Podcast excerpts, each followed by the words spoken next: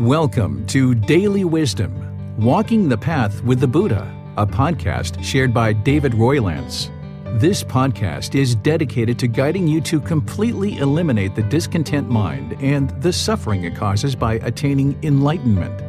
Learn and practice the teachings of Gautama Buddha that will guide you to fully attain a peaceful, calm, serene, and content mind with joy.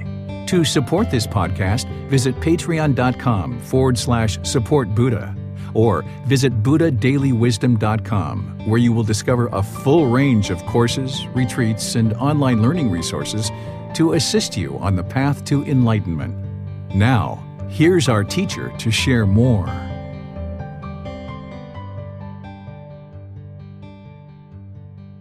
Sawadee Hello and welcome to Daily Wisdom Walking the Path with the Buddha. I'd like to welcome you to our Pali Canon and English study group where we study the words of the Buddha. Today we're in Volume 5, which is titled The First Stage of Enlightenment Stream Enterer. This book is all about teachings that the Buddha shared in terms of helping us understand what it takes to get to this important stage of enlightenment, the first stage, because then it really sets you up in order to make the rest of the journey to the enlightened mental state being an arahant or the fourth stage of enlightenment. So I'd like to welcome all of you who are joining either in Zoom, Facebook, YouTube, on our podcast, or anywhere else that you're seeing this. I'd like to welcome you to our class. The way that we do our classes is we do meditation as a way to kind of prepare the mind for the class ahead and kind of allow you to just kind of do a little top up, you know, kind of like a 10 or 15 minute meditation just to kind of prepare the mind for the class ahead and kind of help you to develop some concentration and remove any clutter that might exist in the mind. And then afterwards, we'll start going through the actual chapters that we studied this week, which are chapters 31 through 40. These are 10 chapters. And you can get these books online by going to buddhadailywisdom.com and you'll see the button for free books or free downloads. You can actually acquire these books at no cost, just download them or take them and print them. Or if you'd like a really nice bound copy, Amazon sells them where you can get a nice binding and a nice book, you can get them that way. And what we do is we actually have somebody read the chapter during the class. So I'll be displaying them on the screen. So if this is your first time joining us, it's okay because just that you haven't read is okay because we'll be actually be displaying them in the class. And then I'll teach a bit about what those teachings are related to the Buddhist teachings and then open up to any questions that you guys might have.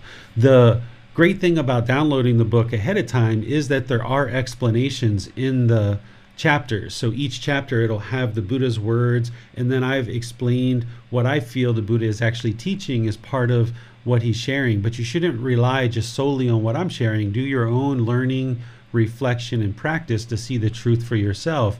But through downloading the books, you'll actually have a nice comprehensive set of teachings from the Buddha that will help you to progress and actually attain enlightenment. And then we use these Saturdays as a way to come together based on everybody reading throughout the week and come together and discuss the teachings and get help. So, thank you all for joining. I appreciate your dedication and diligence to be learning and practicing these teachings. Let's go ahead and do meditation, and then afterwards, we'll dive into the actual book, starting with chapter 31. So here in this class, we typically don't do as much guidance or any guidance really at all because students are further along in their practice. I might just do a little bit after chanting in order just to kind of help anybody who's joining us for the first time to start doing breathing mindfulness meditation. But go ahead and make yourself comfortable in the seated position, which is typically what we do in class, but you're welcome to do lying or standing as well. And then if you'd like to join along for the chants, you can join for the chants. And then afterwards, I'll kind of guide you in getting your breath established and moving deeper into meditation. Arahang Samma Bhagava พุ ตังมาควันหังอภิวาเตมิสวากขาโตมหาควตาตัมโมดามังนามาสามิ सुपतिपनो भगवतो सवकसङ्घो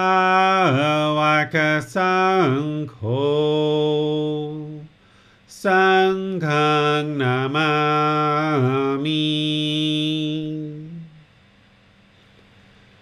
नप्मोर्हसा bhagavato อะระหะโตสัมมาสัพพุทธัสะ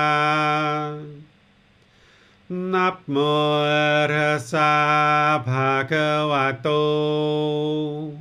อะระหะโตสัมมาสัพพุทธัสะนับโมระสาภะควะโต हरहतो सम्म सभूतसा। इति पिसो महकवा। हरहं सम्म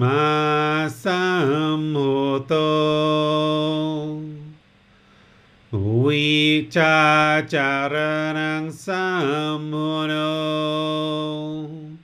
สกขาโตโรกาวิโตอนุเตโรปุริสาดามาสติสาตาตาวามานุสนัง โตภะคะวะติ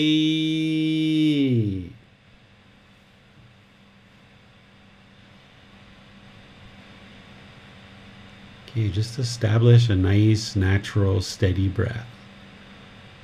Breathing in through the nose and out through the nose. As you're establishing the breath, focus the mind on the sound of the breath or the sensation of air moving into the nose. This is the present moment. Breathing in, in, out. Focusing the mind on the breath. Whenever the mind moves off the breath, cut that off, let it go, and come back to the breath, the present moment. I'm going to let you focus on this meditation of just training the mind to be aware whenever it's off the breath and then cutting off and letting go of anything that the mind is longing for that it's moved off the breath. Cut off, let go of that thought, idea, and come back to the breath, the present moment. Breathing in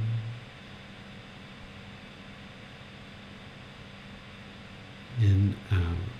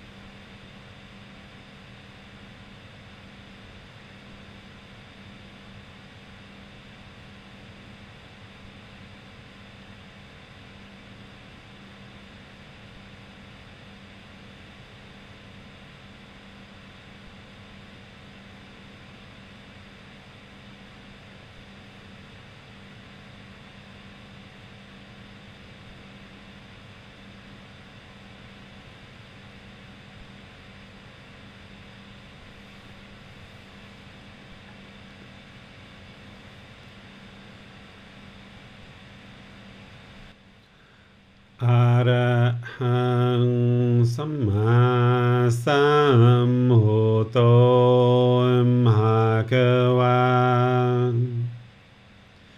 พุตังมหาเกวันหังอภิวาเตมิสวักขาโตมหาเกวตา tâm mô đà mang nam sa mi Supatipano Bhagavato Sāvaka Sankho Sanghaṃ Namah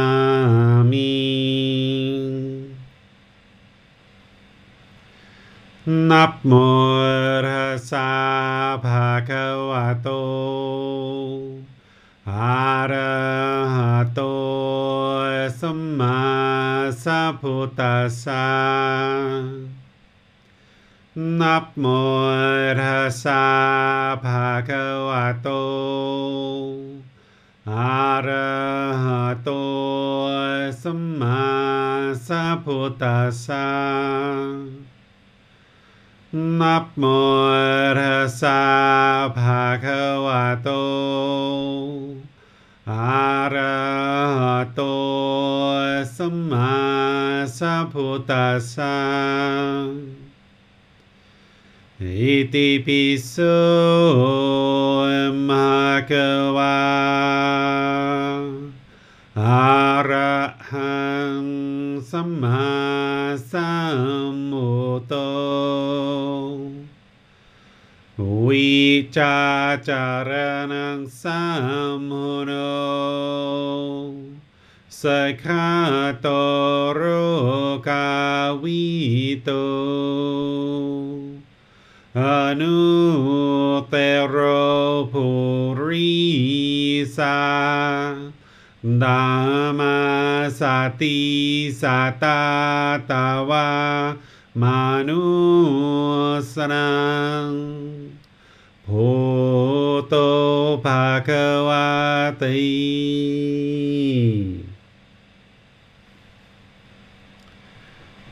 right, if you guys would like to make your way out of meditation, go ahead and move to the learning portion of our class where we'll just have a student read each chapter one by one. And then after the student's done reading, I'll teach whatever teachings that might come to mind that I'd like to share with you guys about the particular chapter. And then open up for any questions that you guys might have on the specific chapter. The way that you ask questions is put that into Facebook, YouTube, or Zoom. Our moderators will see that and be sure your question gets asked during the class. Or if you're in Zoom, you can electronically raise your hand and ask any questions or follow up questions directly in order to uh, get help with any questions that you might have. So I'll go ahead and turn things over to all of you, and specifically Manal and Bassam are our moderators today. Teacher David, we'll go to Miranda to she will help read chapter 31. Perfect. The noble method is to understand dependent origination. And what is the noble method that he has clearly seen and thoroughly penetrated with wisdom? Here, householder, the noble disciple attends closely and carefully to a dependent origination itself thus. When this exists, that comes to be. With the arising of this, that arises. When this does not exist, that does not come to be. With the elimination of this, that is eliminated. That is, with ignorance as condition, volitional formations come to be. With volitional formations as condition, consciousness. With consciousness as condition, name and form. With name and form as condition, the six sense bases. With the six sense bases as condition, contact. With contact as condition, feeling. With feeling as condition, craving. With craving as condition, clinging. With clinging as condition, existence. With existence as condition, birth. With birth as condition, aging and death, sorrow, grief, pain, displeasure, and despair come to be. Such is the cause of this whole mass of discontentedness. But with the remainderless fading away and elimination of ignorance comes elimination of volitional formations, choices, and decisions. With the elimination of volitional formations, elimination of consciousness. With the elimination of consciousness comes elimination of name and form. With the elimination of name and form comes elimination of the six sense bases. With elimination of the six sense bases comes elimination of contact. With the elimination of contact comes elimination of feeling. With the elimination of feeling comes elimination of craving. With the elimination of craving comes elimination of clinging. With the elimination of clinging comes elimination of existence. With the elimination of existence comes elimination of birth. With the elimination of birth, the elimination of aging and death, sour, sorrow, grief, pain, displeasure, and despair is eliminated. Such is the elimination of this whole mass of discontentedness. This is the noble method that he has clearly seen and thoroughly penetrated with wisdom. All right. Thank you, Miranda. So, here, this is one of the things that this book is really bringing to the attention of a practitioner is that dependent origination is the ultimate truth of the Buddha. And it's important to see the causality or the cause and effect that is happening based on this condition existing. Then this next thing comes to be. And then with that next thing existing, the next thing comes to be. And the Buddha walks you through step by step here to show you what leads to birth in the cycle of rebirth. And he also shows how discontentedness arises. And it all comes back to this ignorance or this unknowing of true reality.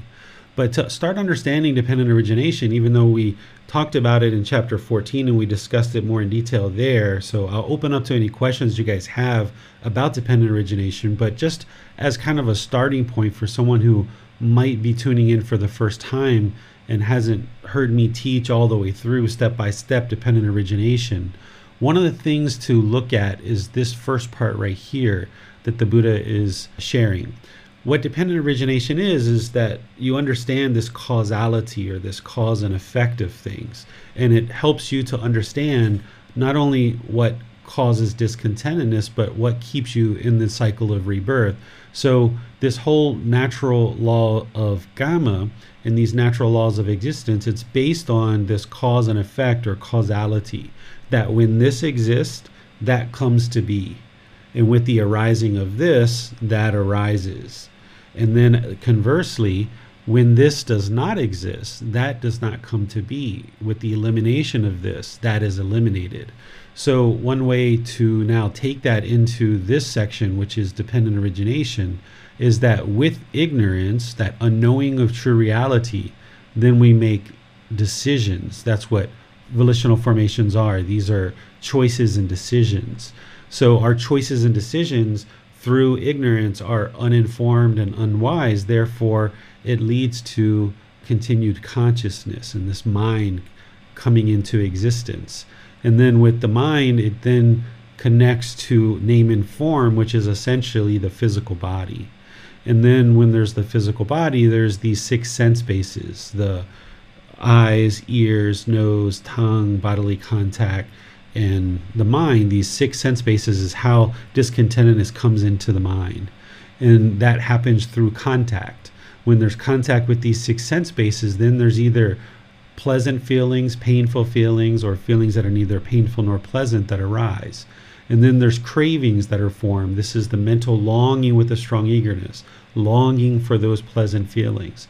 Then the mind wants to cling to these pleasant feelings and hold on to them permanently and that's what leads to existence in the cycle of rebirth because of birth then there is aging and death there's this sorrow grief pain displeasure and despair essentially this discontentedness this is the whole cause of this massive discontentedness so now that's that first part here that when this exists that comes to be with the arising of this that arises now, this next part, when this does not exist, that does not come to be.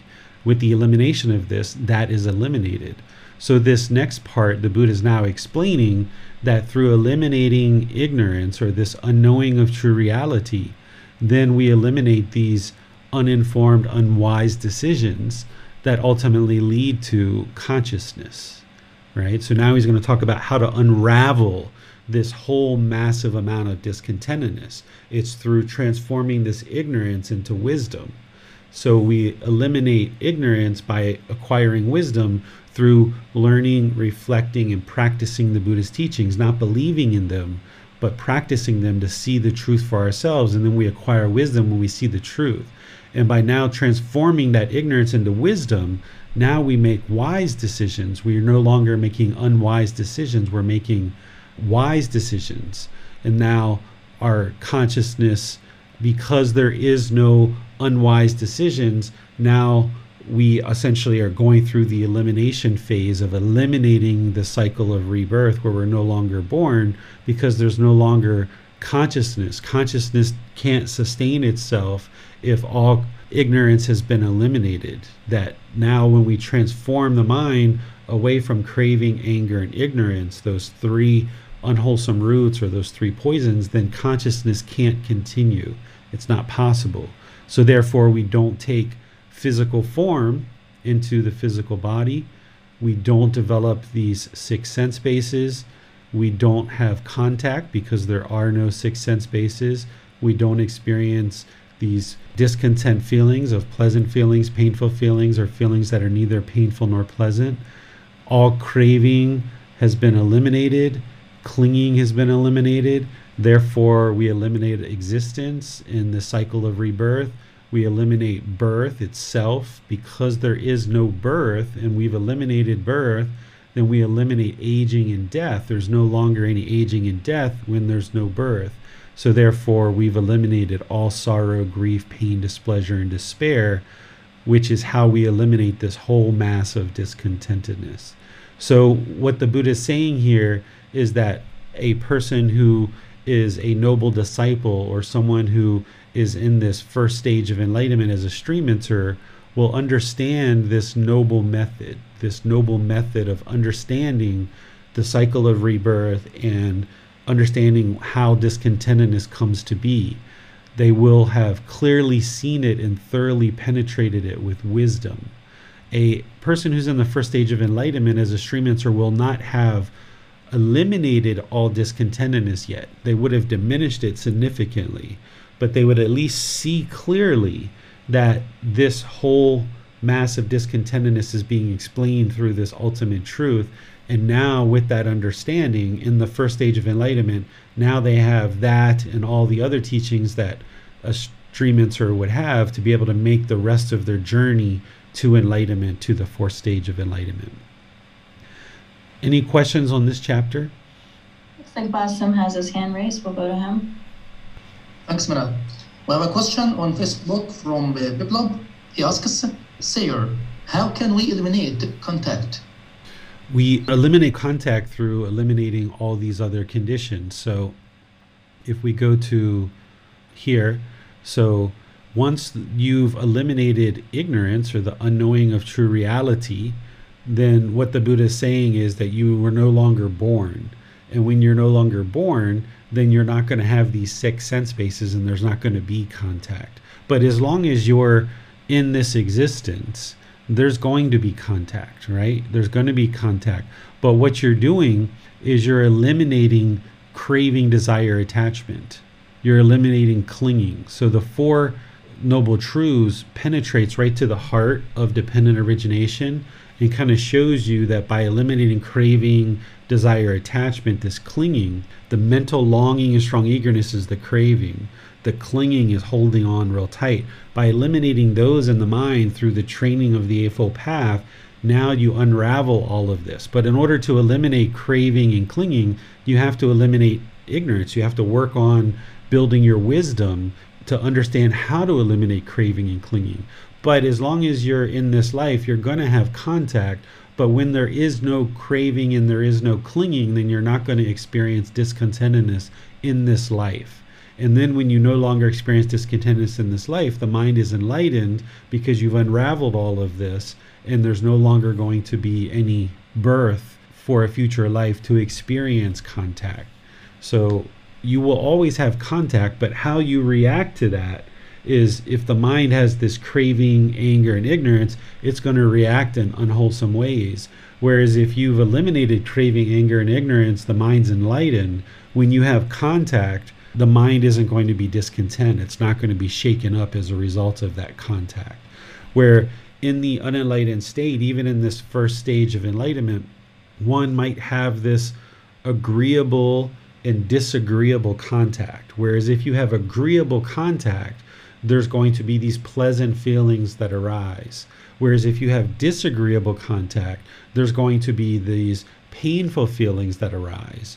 But by the time you eliminate sensual desire, by the time you get to that third stage of enlightenment, that's where you've eliminated sensual desire. There's no longer any agreeable or disagreeable contact. It's just contact. And now the mind can reside content no matter what's coming through the six sense bases. But that's what part of that training is. So while you're in existence, you will have contact. But when the mind has eliminated its pollution of mind, then it won't experience discontentedness as a result of the contact. And then, having done that, there won't be a rebirth, so there won't be continuous existence where there's contact in the future. Thanks, teacher. No more question. Okay, so off to chapter 32. Yes, we'll go to Bassam for that. The little bit of soil in the fingernail. Monks, what do you think? Which is more, the little bit of soil that I have taken up in my fingernail or this great earth? Venerable Seer, the great earth is more. The little bit of soil that the perfectly enlightened one has taken up in his fingernail is insignificant. Compared to the great earth, that little bit of soil is not calculable, does not bear comparison, does not amount even to a fraction. So two monks, for a noble disciple, a person accomplished in view who has made the breakthrough, the discontentedness that has been destroyed and eliminated is more, while that which remains is insignificant. Compared to the former mass of discontentedness that has been destroyed and eliminated, the latter is not calculable, does not bear comparison, does not amount even to a fraction as there is a maximum of seven more lives. He is one who understands as it really is. This is discontentedness. This is the cause of discontentedness. This is the elimination of discontentedness. This is the way leading to the elimination of discontentedness. Therefore, monks, an effort should be made to understand this is discontentedness. An effort should be made to understand this is the cause of discontentedness an effort should be made to understand this is the elimination of discontentedness. An effort should be made to understand this is the way leading to the elimination of discontentedness. All right, thank you, Bassam. So here the Buddha uses this analogy multiple times in his teachings about this little bit of soil under his fingernail. He uses it in many different teachings whenever he would like to talk about something that's so big and so significant versus something that's very small. So you'll see this same analogy used in different ways. So whenever you see the Buddha starting off talking like this, don't necessarily assume it's the same one that you've seen before, because I've seen at least three, four, five, six different ways that he will use this analogy to explain a certain point that he's trying to make. And here he's describing that this little bit of soil that's taken up in his fingernail is, is so small compared to all the dirt or soil in the entire earth and he explains that the same thing can be said about someone who's accomplished in view or someone who has made the breakthrough, someone who's attained this first stage of enlightenment. They've eliminated so much discontentedness in their mind that the amount that's still remaining in the mind of a stream enterer, that first stage of enlightenment, is insignificant compared to the massive amount that they've eliminated in the past. So, this is where I share that a person who's in the first stage of enlightenment will have significantly diminished their discontentedness and they will be experiencing sporadic discontentedness here and there, but it's nothing like what you would have experienced prior to being on this path or even in the first part of your training and development. By the time you get to that first stage of enlightenment, you've overcome so many craving, desire, attachments, and you've let go of so many of them that the mind is now experiencing a very diminished amount of discontentedness. And that's what the Buddha is explaining here that it doesn't even compare to what you've experienced in the past. And he says the reason why is because this is a person who understands this is discontentedness, the cause, the elimination, and the way leading to the elimination. This is the Four Noble Truths. Whenever you see this, these lines, he's pointing to the Four Noble Truths because that's really the beginning of the path. To understand the Four Noble Truths is to establish right view and really get started on this path. Without understanding the Four Noble Truths, a person would never be able to make the breakthrough to understanding what the real cause of discontentedness is. So, therefore, they wouldn't be able to eliminate it. So, you see continuously in the Buddhist teachings where he's constantly pointing to the Four Noble Truths as being the real kind of beginning of the path. And then you also see him in multiple places encourage his students to make this effort to learn the Four Noble Truths. So rather than just say the Four Noble Truths, he's you know kind of spelling it out here by saying this is discontentedness. That's the first noble truth. This is the cause of discontentedness. That's the second noble truth.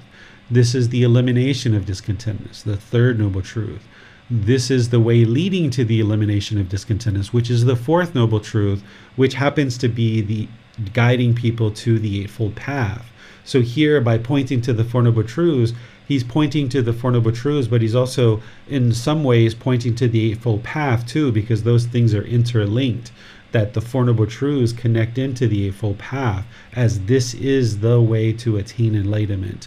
And for somebody who has learned and developed their practice with the Four Noble Truths and the Eightfold Path, what the Buddha is explaining here is that, okay, they would have significantly diminished their discontentedness, and there's very little remaining compared to what they've experienced in the past.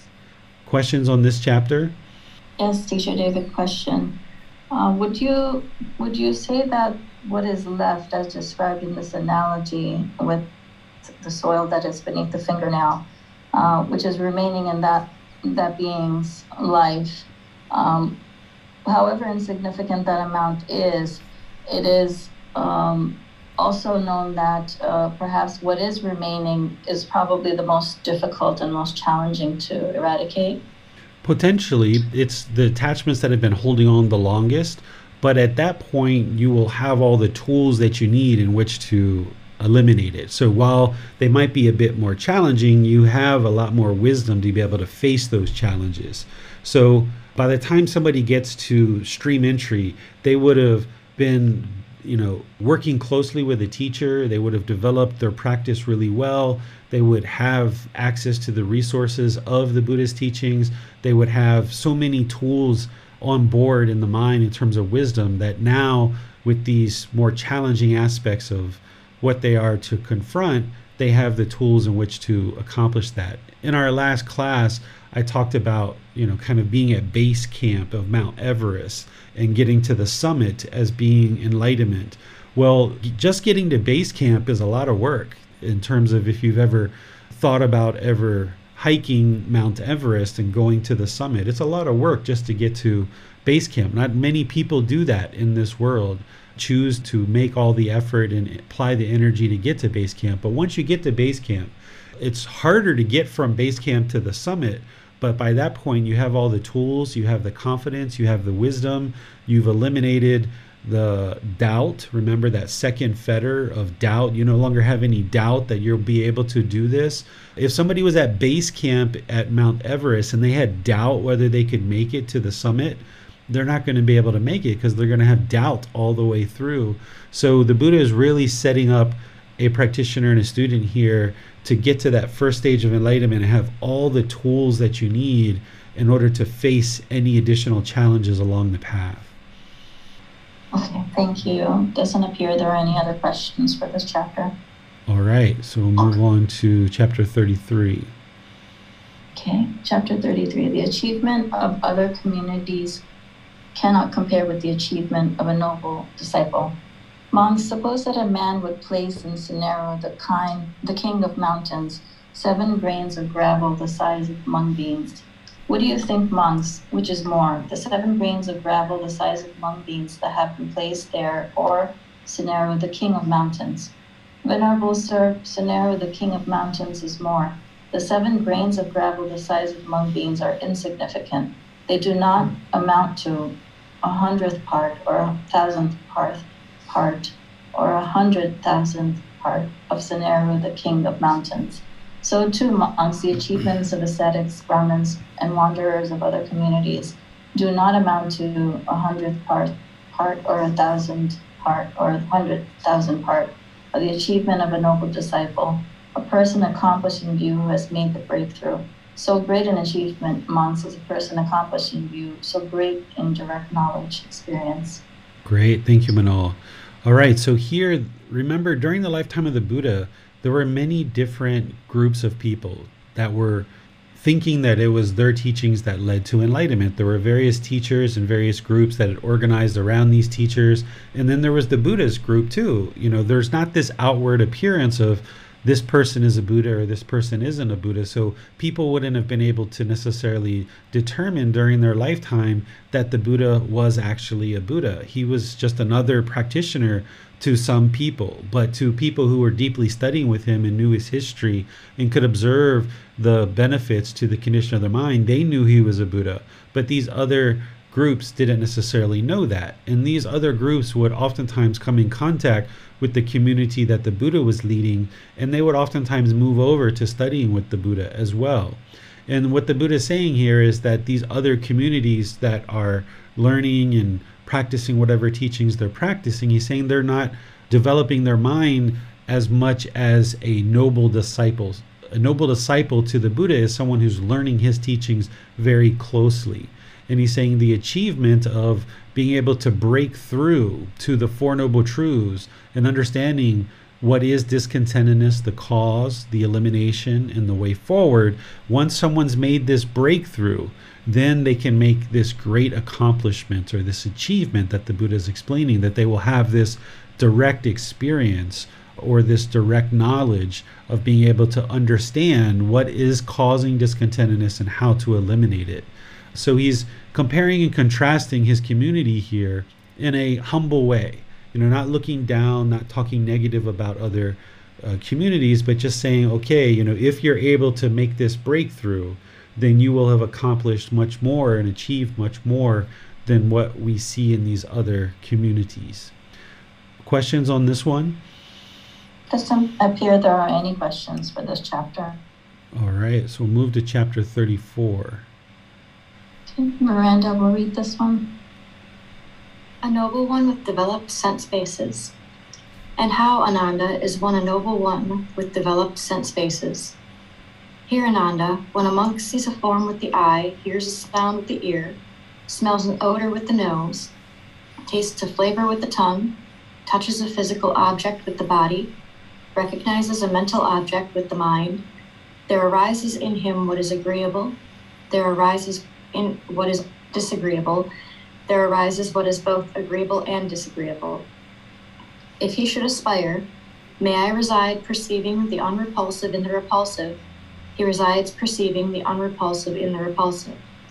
If he should aspire, may I reside perceiving the repulsive in the unrepulsive, he resides perceiving the repulsive in the unrepulsive. If he should aspire, may I reside perceiving the unrepulsive in the repulsive and the unrepulsive, he resides perceiving the unrepulsive in that. If he should aspire, may I reside perceiving the repulsive in the unrepulsive and the repulsive he resides perceiving the repulsive in that. If he should aspire, may I, avoiding both the repulsive and unrepulsive, reside in equanimity, mindful and fully aware. He resides in equanimity towards that, mindful and fully aware. Ananda, that is how one is a noble disciple, a noble one with developed sense bases. All right. Thank you, Miranda. So here, the Buddha is talking about these sense bases and what I was discussing just a little bit ago about how there's this agreeable contact through the six sense bases of the eyes, ears, nose, tongue, bodily contact in the mind, and then there's these disagreeable contacts through those same six sense bases that everybody kind of has. Everybody has a certain way of looking at the world, and we have these unique agreeable contacts and these disagreeable contacts. And when there's agreeable contacts, then the mind's going to arise pleasant feelings. When there's disagreeable contacts, the mind's going to arise painful feelings. And the Buddha uses that wording here where he talks about agreeable and disagreeable at the beginning of this teaching, but then he kind of switches and he uses this word unrepulsive in the repulsive. So, unrepulsive would be like agreeable. If something is unrepulsive to you, that means it's agreeable. Or if something is repulsive to you, that means it's disagreeable. So, what the Buddha is saying here is, may I reside perceiving the agreeable in the disagreeable.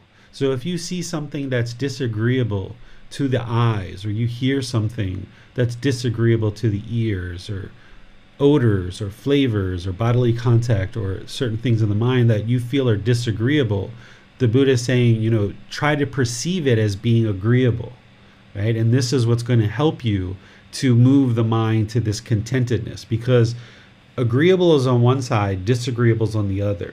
Or the other way to say that is unrepulsive is on one side, repulsive is on the other side. So what you would like to do is this thing that's repulsive and disagreeable is you'd like to kind of move more to the middle where the mind is no longer perceiving that as something disagreeable. And you also would like to move the mind to this unrepulsive thing or this agreeable thing that the mind's taking pleasant feelings in, you would like to move the mind to the middle where it's no longer viewing that as agreeable or unrepulsive. So these different statements that the Buddha is saying is just kind of different versions of that. This first one is being able to view the disagreeable as agreeable, or being able to observe the repulsive as unrepulsive. That's that first statement. The second one that he's saying is being able to perceive the repulsive in the unrepulsive. So this is taking something that you feel agreeable towards, but kind of seeing it as disagreeable. Like I'm not interested in having these agreeable thoughts and arising these pleasant feelings. Let me not latch onto that. Let me not cling to that. Let me kind of view that as being repulsive and not being interested in allowing the mind to cling to these agreeable contacts through the six sense bases. And then the next one, he says, perceiving the unrepulsive in the repulsive and unrepulsive. So when we have these disagreeable contacts or these agreeable contacts, seeing that as agreeable and then the next one is kind of another slant of that is being able to perceive the repulsive in the unrepulsive in the repulsive. So when we have these agreeable and disagreeable contacts, seeing that as repulsive. So these are just the ways the Buddha is essentially saying bring the mind to the middle. Okay. This last one is what really kind of sums it up and brings it all together for you is that may I avoid both the repulsive and unrepulsive. So what he's guiding you to here is saying, may I not perceive the disagreeable, the repulsive, and may I not perceive the unrepulsive or the agreeable. Let me reside in equanimity, where the mind is calm, composed, evenness of temper. Let me have mindfulness or be mindful and fully aware. Fully aware is concentration. This is where I will typically say that if you have calm mind, then you can have mindfulness or awareness of mind. With awareness of mind, you can have concentration. And when you have concentration, then you can access wisdom. So, what the Buddha is doing here is he's guiding you to no longer allow your mind to be shaken up by these repulsive and unrepulsive contacts, or no longer allow your mind to be shaken up by agreeable and disagreeable contacts because these things are all impermanent. If we allow these pleasant feelings to arise, these painful feelings to arise, then the mind can't be calm, mindful, and concentrated. So he's guiding you here to let go of all of that stuff, avoid clinging to either the repulsive or the unrepulsive, and just see it as contact. It's just contact not view it as agreeable or disagreeable or unrepulsive and repulsive just reside with calmness, mindfulness, and concentration because then you can access wisdom. Or his words here are reside in equanimity, mindful and fully aware. And then that's where he says, okay, if you reside this way, then that is how a noble one develops the six sense bases. That you no longer have this sensual desire where the mind is longing through the six sense bases, but now the mind is restrained. The mind is now guarded because it's no longer viewing things as being agreeable and disagreeable or unrepulsive and repulsive. It just understands that these things are all impermanent and you don't need to perceive them in one way or another. It's just contact through the six sense bases. And by residing with equanimity, mindful, and fully aware, or by residing with calmness, mindfulness, and concentration, now you can access wisdom and make wise decisions throughout your day. That's going to lead to wholesome outcomes. Questions on this one? Question, Teacher David. For agreeable contact and, disagreeable contact, um, which um, arrives through the sense bases of form, sound, odor, flavor, physical object, mental object. Um, if there is an experience where one can can um, understand that something is that you one is in danger or someone else is in danger, um, surely that um, the first thought would be that this is something that is disagreeable in nature. So the mind may interpret that contact or you know the um, the observation of something happening, which is um, someone or someone or yourself in danger, would that wouldn't that automatically translate to um, something that is in a disagreeable contact through the six sense basis? I'm trying to understand the nuance between uh, how not to um, to relate to disagreeable and agreeable in terms of something that is in immediate danger. Yeah, sure. So, what you would like to move to is rather than seeing it as agreeable and disagreeable, you see it as this is something that I prefer. So, if my son and I were out in our front yard and a dog came and attacked him, I don't see it as agreeable or disagreeable. I see this as something I would prefer this not to happen. And now that I see this dog coming to attack my son, I will take decisions that eliminate this from happening. But while doing that, remain calm, mindful, concentrated so that I can access wisdom and I don't make this situation worse. Because if I see it as a disagreeable thing, now the mind is shaken up by it.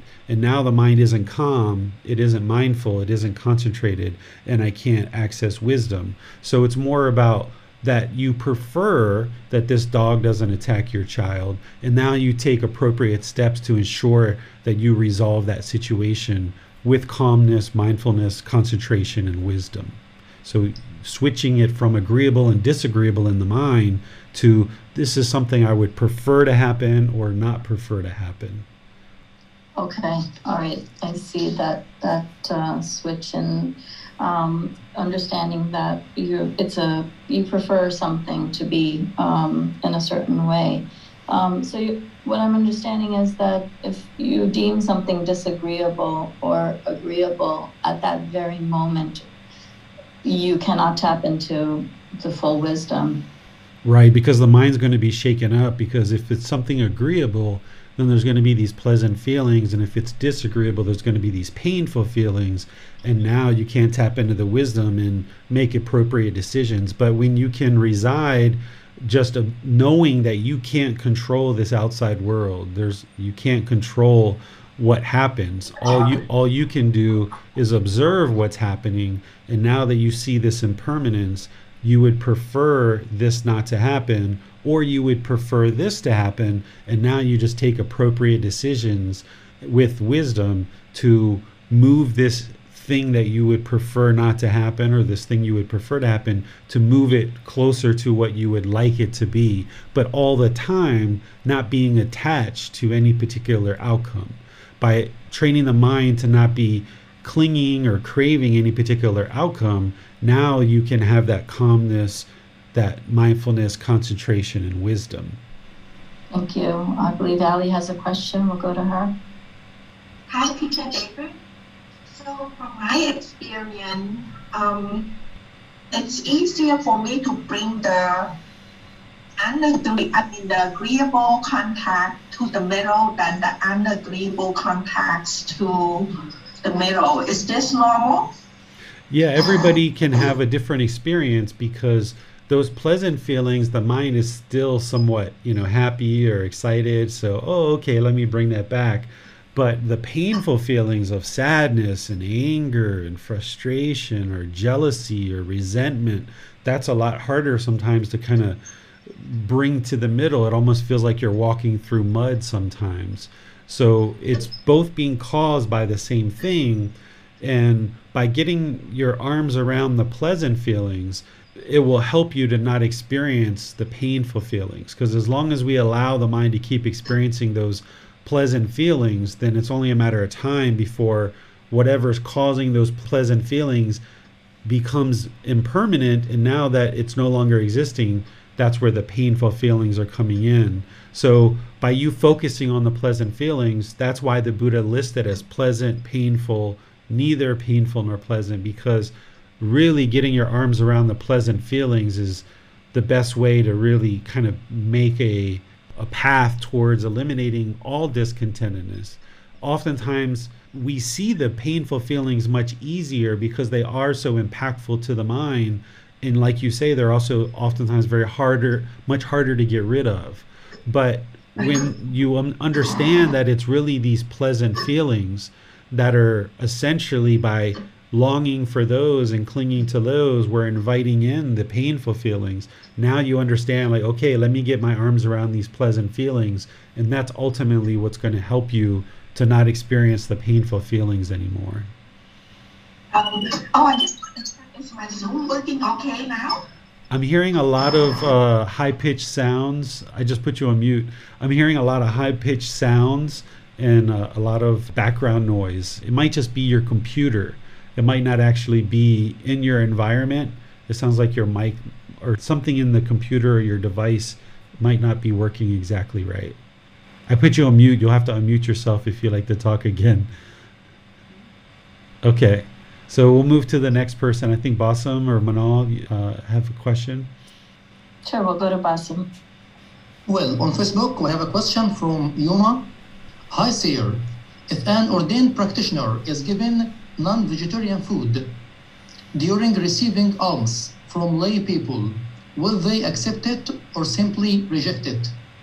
Every practitioner is different. The way the Buddha taught is to accept all offerings, but whether they ingest it or not is up to them. My guidance would be if you're going to make an offering to an ordained practitioner to make an offering that is vegan so that there are no animal products in the offering but the way that the buddha taught us is to accept all offerings and then what you choose to do with it at that point is up to you as an individual. So if somebody offered me a plate of meat i would probably accept it but i wouldn't actually ingest it. I'd probably give it to an animal or something like that. But I don't think people who study with me as a student would offer me a plate of meat because they know that I don't eat meat. And this is where it really helps to be making offerings to ordained practitioners and teachers who you have a relationship with so that you know that, okay, let me respect their practice and offer them something that is uh, beneficial for them. And if we offer food items that aren't meat, that would be best in situations. So that's what I would suggest for you to do. But whether somebody accepts it or rejects it, it's each individual practitioner that chooses to do that and what they choose to actually do and how they choose to practice. Doesn't appear there are any other questions, teacher David. Okay, so let's move on to the next chapter. We'll go to Bassam. Difference in, in understanding of teachings between a stream enterer and an arahant. First discourse. Monks, there are these five aggregates subject to clinging. What five?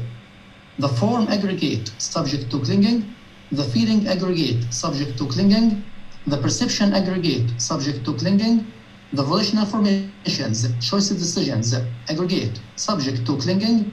The consciousness aggregate, subject to clinging. When monks, a noble disciple, understands as, as they really are the cause and the passing away, the gratification, the danger, and the escape in the case of these five aggregates, subject to clinging.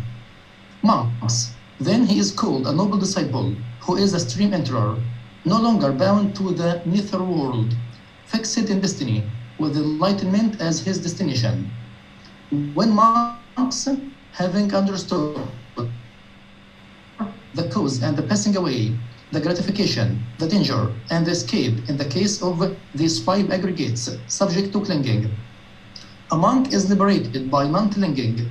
Then he is called a monk who is an arahant, one whose taints are destroyed, who has lived the holy life, done what had to be done, laid down the burden, reaches, reached his own goal, completely destroyed the fetters of existence, one completely liberated through final knowledge, wisdom.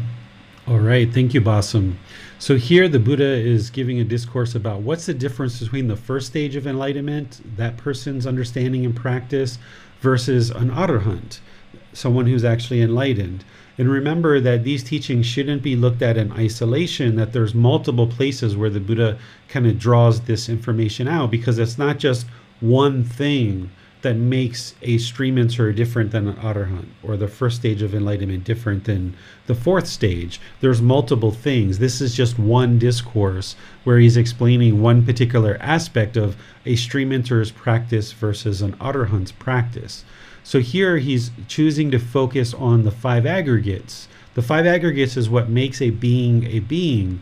The form aggregate feeling perception volitional formations and consciousness. He first introduces this in the Four Noble Truths. He talks about that the cause of discontentedness is clinging to the five aggregates.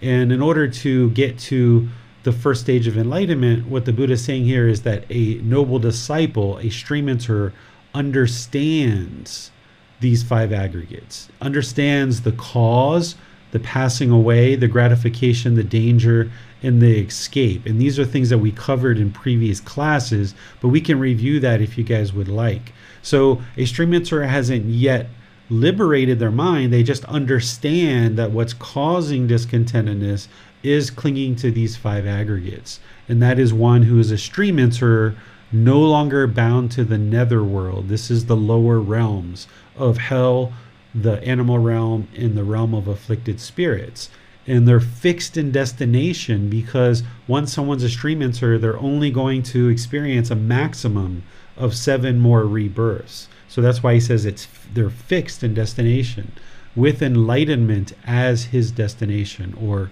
of course her destination too.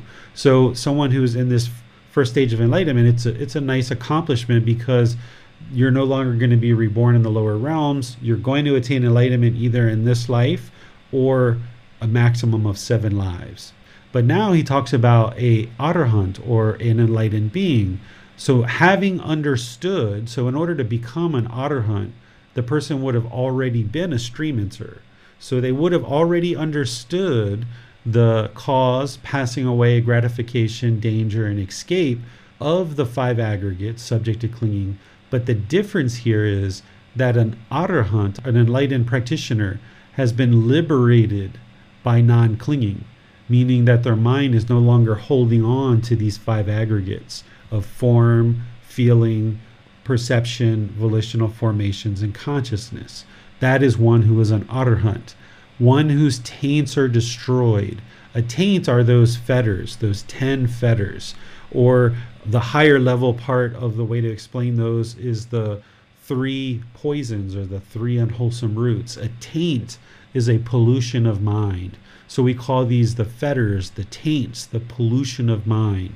So one who's an arahant would have destroyed the pollution of mind or eliminated the pollution of mind. And then, of course, the Buddha says, you know, this person has lived the holy life. They've done what had to be done. They laid down the burden. The burden is that craving, desire, attachment. The Buddha describes craving, desire, attachment as a burden, this mental longing with strong eagerness. So as long as we're carrying around this craving, it's a real burden to be longing and chasing after the objects of our affection. So someone who is an hunt, they would have laid down this burden of constantly chasing the objects of their affection. They've reached their goal. That's the goal of enlightenment. Completely destroyed the fetters of existence. That's those 10 fetters one completely liberated through final knowledge. So, whenever you see final knowledge, this is the Buddha referring to the ninth step of the tenfold path. An arahant is not going to only be practicing the eightfold path, but they're actually going to be practicing the tenfold path. There's a ninth and a tenth step. The ninth step is called right wisdom, the tenth step is called right liberation. And in order to practice these teachings and get to enlightenment, you would need to be practicing the ninth and tenth step. These aren't things that you actually learn, like the five factors of well spoken speech or other things like that, that are part of the Eightfold Path. These are aspects of one's practice that you develop as part of the entire path, that one practices right wisdom. And through practicing right wisdom, you then experience right liberation or liberation of the mind where it no longer experiences any discontentedness whatsoever. Someone who's attained final knowledge or right wisdom, accomplished this goal of eliminating all the pollution of mind as an arhat, they would be able to explain the teachings with ease, very clear, very concise. They would have no difficulties explaining exactly what the teachings are because they would have done a lot of learning, a lot of investigation in order to practice in such a way to attain enlightenment. So an arahant would be able to describe the teachings with ease if anybody should ask them any questions because their mind has deeply seen the truth, they've deeply practiced it, and once you actually make your way all the way to enlightenment, you will never forget that wisdom. The wisdom of what it took to go from this completely unenlightened mind off the path to being on the path and developing your practice all the way to the point of enlightenment. Once you get to that point and have acquired that wisdom or final knowledge, you won't ever forget that wisdom of what it took to get to enlightenment. So that's why an arahant or an enlightened being can just easily explain the teachings so clear and so precise for anybody who's interested in learning the teachings. It doesn't mean that every enlightened being or every arhat will be a teacher, right? They can choose to be a business person or a politician or a taxi driver or anything, retired, staying at home, whatever somebody would like to do but they even in their role of a taxi driver or a retired person at home someone who's enlightened would be able to explain to you very clearly what the teachings are that led to their enlightenment in terms of what are the four noble truths? They would be able to explain to you what causes discontentedness the elimination the path leading to enlightenment and all these other teachings. So the distinction the Buddha is explaining here is that a stream enter understands the five aggregates and that clinging to them causes discontentedness and the gratification, the danger, the escape, which the escape is the Eightfold Path. But a arahant will actually no longer be clinging to them whatsoever and will have acquired this pure mind where they've eliminated all the taints or pollution of mind, and now they have final knowledge or wisdom. Questions on this chapter? There doesn't appear to be any questions, teacher David. All right, so let's move on to the next one, which is a similar teaching, but it's a different version. So that's why I mentioned that we shouldn't look at these in isolation as being the only teaching, because the Buddha oftentimes shares other teachings that brings more information to our mind. So here, who do you have to read this one, Manal? That would be myself. Oh, okay. Difference in understanding of teachings between a stream enterer and an arahant. Second discourse. Monks, there are these six sense bases. What six? The eye, the ear, the nose, the tongue, the body, the mind. When monks, a noble disciple understands as they are really gratification, the danger, and the escape in the case of these six sense bases then he is called a noble disciple who is a stream enterer. no longer bound to the netherworld, fixed in destiny, with enlightenment as his destination. Monks, there are these six sense bases. What six? The eye, the ear, the nose, the tongue, the body, the mind. When monks, having understood as they really are the gratification, the danger, and the escape in the case of these six sense bases, a monk is liberated by non clinging. Then he is called a monk who is an arahant, whose taints are destroyed, who has lived the holy life, done what had to be done, laid down the burden, reached his own goal, completely destroyed the fetters of existence, one completely liberated to final knowledge, wisdom. Okay, great. Thanks, Manal. So, this is a similar teaching as we just saw with a similar structure. But here the Buddha is explaining the six sense bases. Because if you remember earlier in this book, the Buddha was explaining how a person who's accomplished in view would understand the five aggregates. And then there was another one where he said someone who's accomplished in view would understand the six sense bases. And he also talks about someone would understand dependent origination as well. Well, here it's the same structure as the last chapter we were looking at, but it's just about the six sense bases. So a stream enter will understand the six sense bases. They will understand what the six sense bases are, and they will understand that it's sensual desire, having mental longing and strong eagerness through these six sense bases that is causing the discontentedness. A stream enter will understand that. They will not have eliminated sensual desire yet, but they will at least understand that's the problem. And now, in order to continue to move closer to enlightenment, the fourth stage, ultimately to get to even that third stage, somebody would need to eliminate sensual desire. And here the Buddha is saying, as a arahant, a fully enlightened being, someone who's enlightened, will have understood as they really are. So, because they would have already understood it as a stream enterer, that the mind is longing through these six sense bases, and that's causing discontentedness. And the Buddha is explaining that an arahant or an enlightened being will be liberated by this, that they will no longer have this clinging, this sensual desire through these six sense bases. And once somebody's done that, then they are an arahant. But of course, there's many other things besides just that. That's why it's important to never look at the Buddhist teachings in isolation, that this is just one aspect of an arahant's mind, that they won't have sensual desire through any of these six sense bases whatsoever.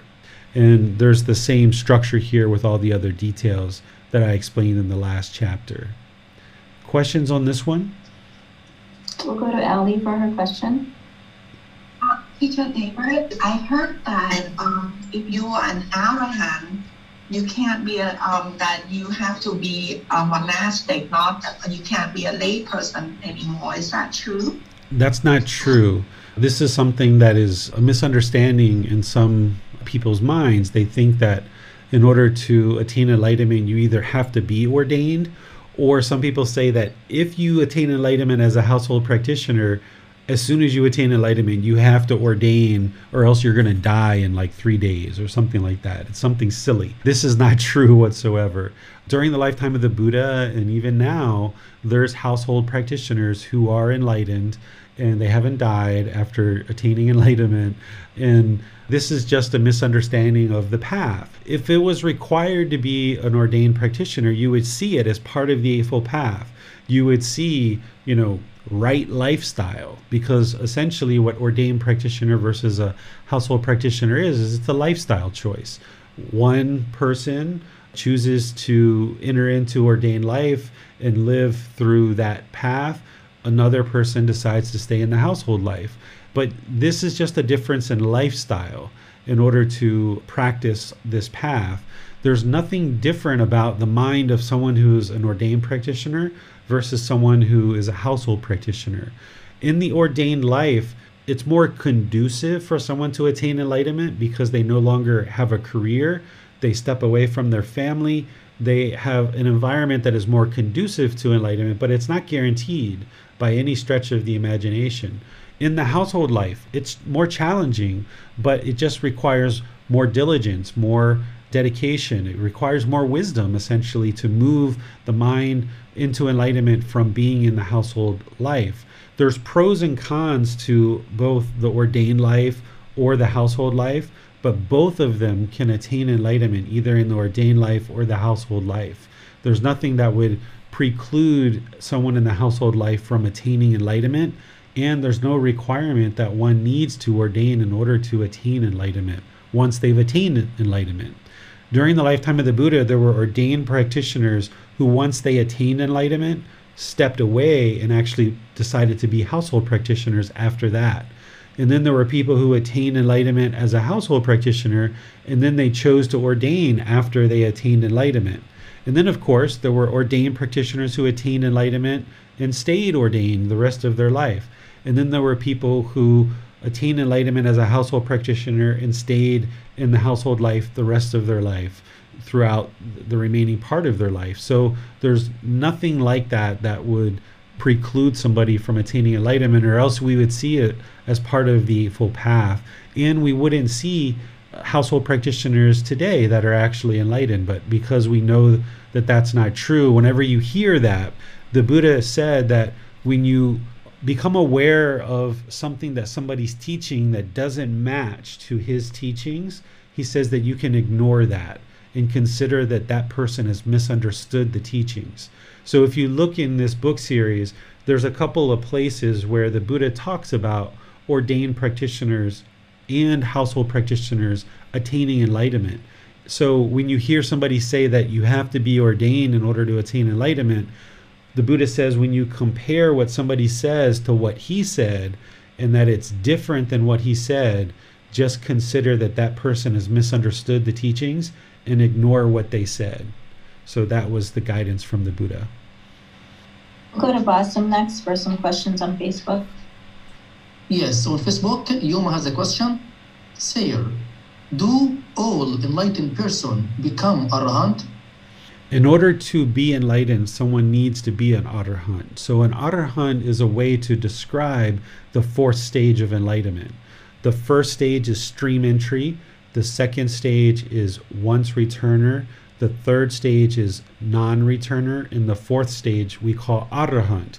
If you're an arahant, you are an enlightened being. Or if you're in the fourth stage of enlightenment, you are an arahant. If you attain the fourth stage of enlightenment, you are an enlightened being. So, arahant and enlightened being are synonymous, they mean the same thing. Thanks, teacher. No more question. Mm-hmm. We'll go to our next chapter, and Miranda will help read this one, chapter 37. One who cultivates fully reaches fulfillment. One who cultivates in parts succeeds in part. Monks, every half month, more than 150 training guidelines come up for recitation. Clansmen who aspire for their own good train in these. These are all comprised within these three trainings. What three? The training in the higher virtuous behavior, moral conduct, the training in the higher mind, mental discipline, and the training in the higher wisdom. These are the three trainings in which all this is comprised. Here, monks, a monk fulfills virtuous behavior, concentration, and wisdom. He falls into wrongdoing in regard to the lesser and minor training guidelines and rehabilitates himself. For what reason? Because I have not said that he is incapable of this, but in regard to those training guidelines that are fundamental to the spiritual life, in practice of the spiritual life, his behavior is constant and steadfast having undertaken the training guidance, he trains in them. With the destruction of taints, he realizes for himself with direct knowledge, experience, in this very life, the taintless liberation of mind, liberation by wisdom, and having entered upon it, he resides in it. If he does not attain and penetrate this, with the complete destruction of the five lower fetters, he is an attainer of nibbana, enlightenment, between one life and the next. If he does not attain and penetrate this with complete destruction of the five lower fetters, he is an attainer of nibbana, enlightenment, upon landing. If he does not attain and penetrate this with the complete destruction of the five lower fetters, he is an attainer of nibbana, enlightenment, without extra effort. If he does not attain and penetrate this with the complete destruction of the five lower fetters, he is an attainer of nibbana, enlightenment, with extra effort. If he does not attain and penetrate this, with the complete destruction of the five lower fetters, he is one bound upstream, heading toward the heavenly realm. If he does not attain and penetrate this, with the complete destruction of three fetters, and with the diminishing of craving, anger, and ignorance, unknowing of true reality, he is a once returner who, after coming back to this world only one more time, makes an end of discontentedness. If he does not attain and penetrate this, with the complete destruction of three fetters, he is a one seed attainer who, after being reborn once more in human existence, makes an end of discontentedness. If he does not attain and penetrate this, with the complete destruction of three fetters, he is a family to family attainer who, after roaming and wandering on among wholesome families two or three times, makes an end of discontentedness. If he does not attain and penetrate this, with the complete destruction of three fetters, he is a seven at times at most attainer who, after roaming and wandering on among heavenly beings and humans seven times at most, makes an end of discontentedness. Thus, monks, one who cultivates fully reaches fulfillment, one who cultivates in part succeeds in part. This training guidance, I say, is not unfruitful. All right, thank you, Miranda. So, here the Buddha is talking about essentially creating a comprehensive life practice and really approaching it in a determined, dedicated, and diligent way. That if you approach this as a comprehensive practice, cultivating fully, then you reach fulfillment or you reach enlightenment. But if you kind of do little by little here and there, then what the Buddha is saying is, you know, you kind of succeed in little parts and little increments. And what he's talking about here is these 150 training guidelines. This is what they would recite every two weeks, essentially, as a way of being able to remember this oral tradition that the Buddha was sharing, because everything he shared was oral. So he had his practitioners recite his discourses every two weeks, word for word for word, and there was 150 training guidelines that he shared that he had them recite as being the core of his teachings. And what those training guidelines amounted to is the Eightfold Path.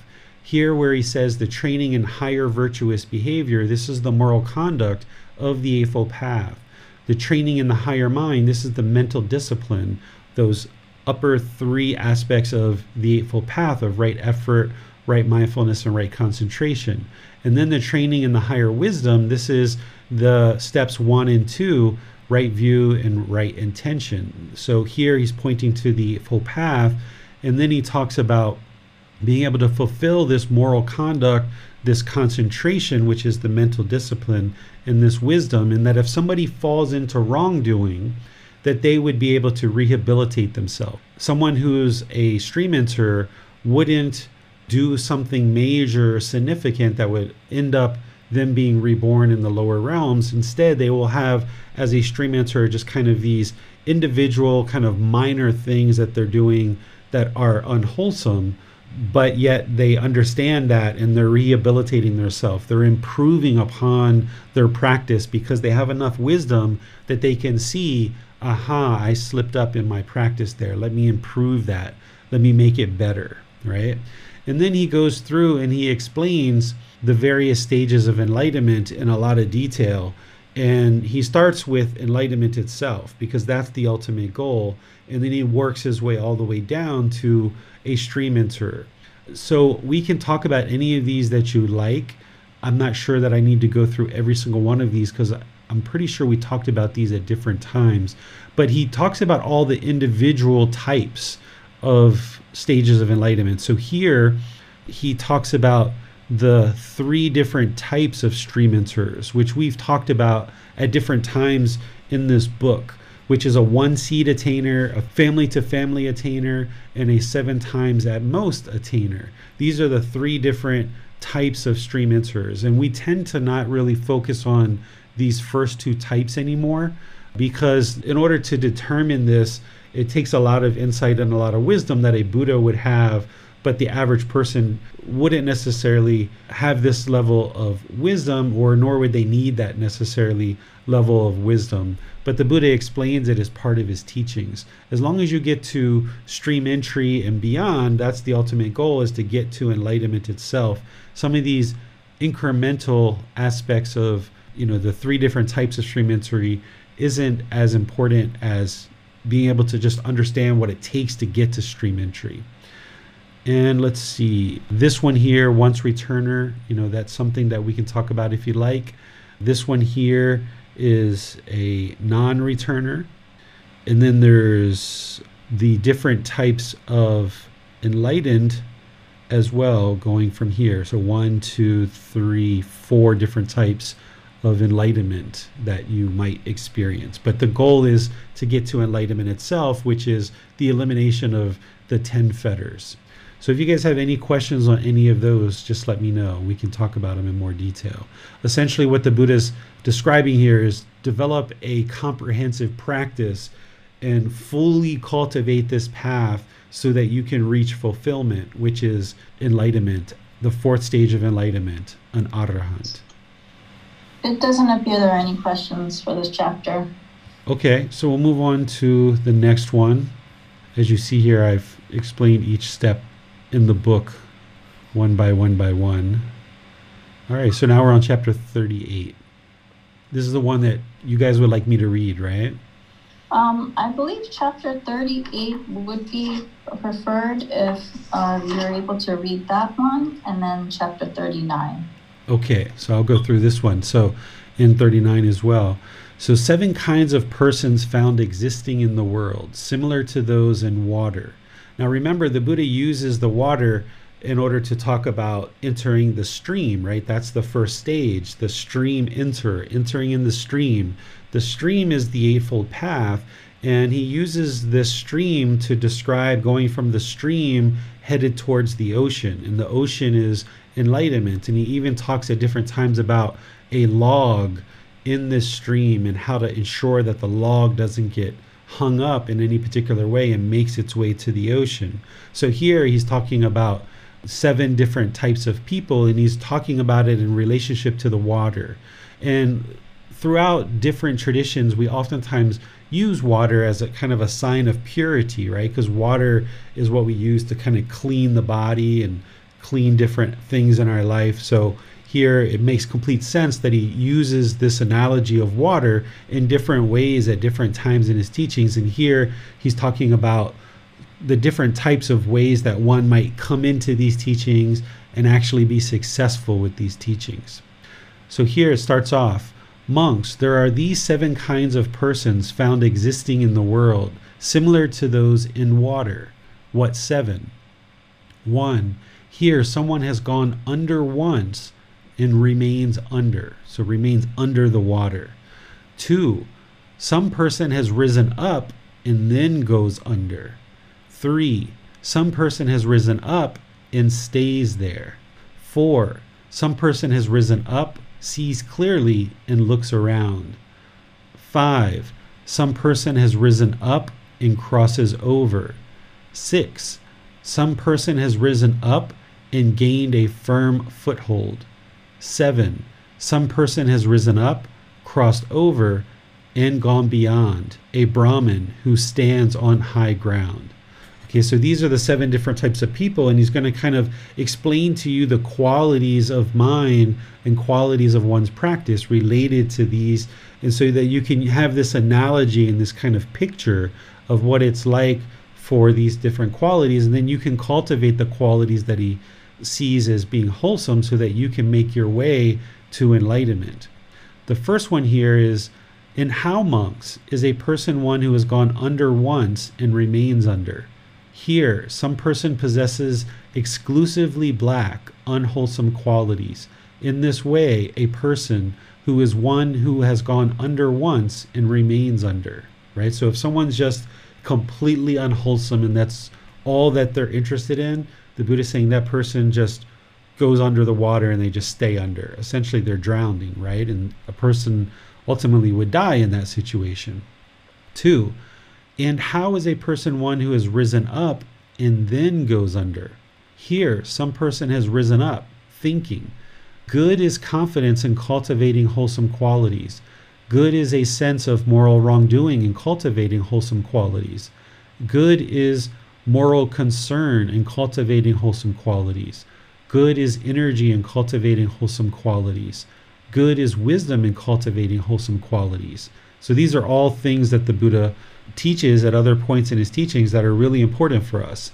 Confidence in cultivating wholesome qualities, having a good sense of moral wrongdoing, having a good sense of moral concern, and having good energy and cultivating wholesome qualities. That's putting effort and energy, putting enthusiasm and motivation, and then aspiring to cultivate wisdom of wholesome qualities. So these are all things that someone would be interested in cultivating.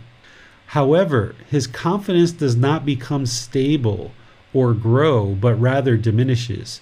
His sense of moral wrongdoing, moral concern, energy, wholesome qualities, and wisdom does not become stable or grow, but rather diminishes. In this way, a person goes under, is one who has risen up and then goes under. So, this is a person who kind of sees the benefit of these wholesome qualities, but then they don't actually work to grow them. So, then they kind of sink, right? And how is a person one who has risen up and stays put? Here, some person has risen up thinking good is confidence. So, all of those good, wholesome qualities that we just talked about. His confidence neither diminishes nor grows, it just stays put. His sense of moral wrongdoing, his moral concern, his energy, and his wisdom neither diminishes nor grows, it just stays put. In this way, a person is one who is risen up and stays put. So here, the Buddha is talking about someone who understands these wholesome qualities. They've risen up, they can see these things, but then they don't actually apply any effort. They just kind of stay put, you know, kind of stay on the surface of the water, right? They're not sinking, they're not growing, they're not moving towards the ocean. They just kind of stay put right there. And how is a person one who has risen up, sees clearly, and looks around? Here, some person has risen up thinking, okay, those good, wholesome qualities that we discuss, with the complete destruction of the three fetters. Right away, when you hear that, you should think stream entry. This person is a stream enter, no longer subject to rebirth in the lower world, fixed in destiny, heading for enlightenment. In this way, that person is one who has risen up, sees clearly, and looks around. Okay? Now, the next one, number five. And how is a person one who has risen up and is crossing over? Here, some person has risen up thinking all those good, wholesome qualities, with the complete destruction of the three fetters and with the diminishing of craving, anger, and ignorance or unknowing of true reality. This person is a once returner who, after coming back to this world only one more time, will make an end of discontentedness.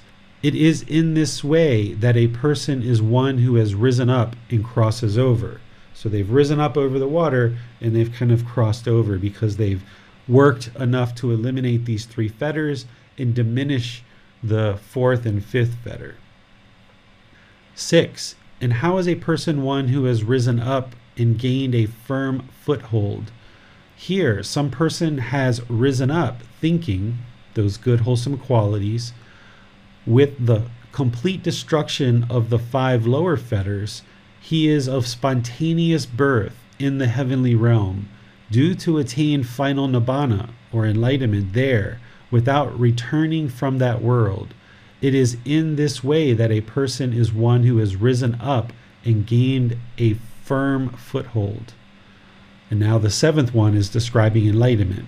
And how is a person one who has risen up, crossed over, and gone beyond, a Brahmin who stands on high ground. Here, some person has risen up thinking all those wholesome qualities.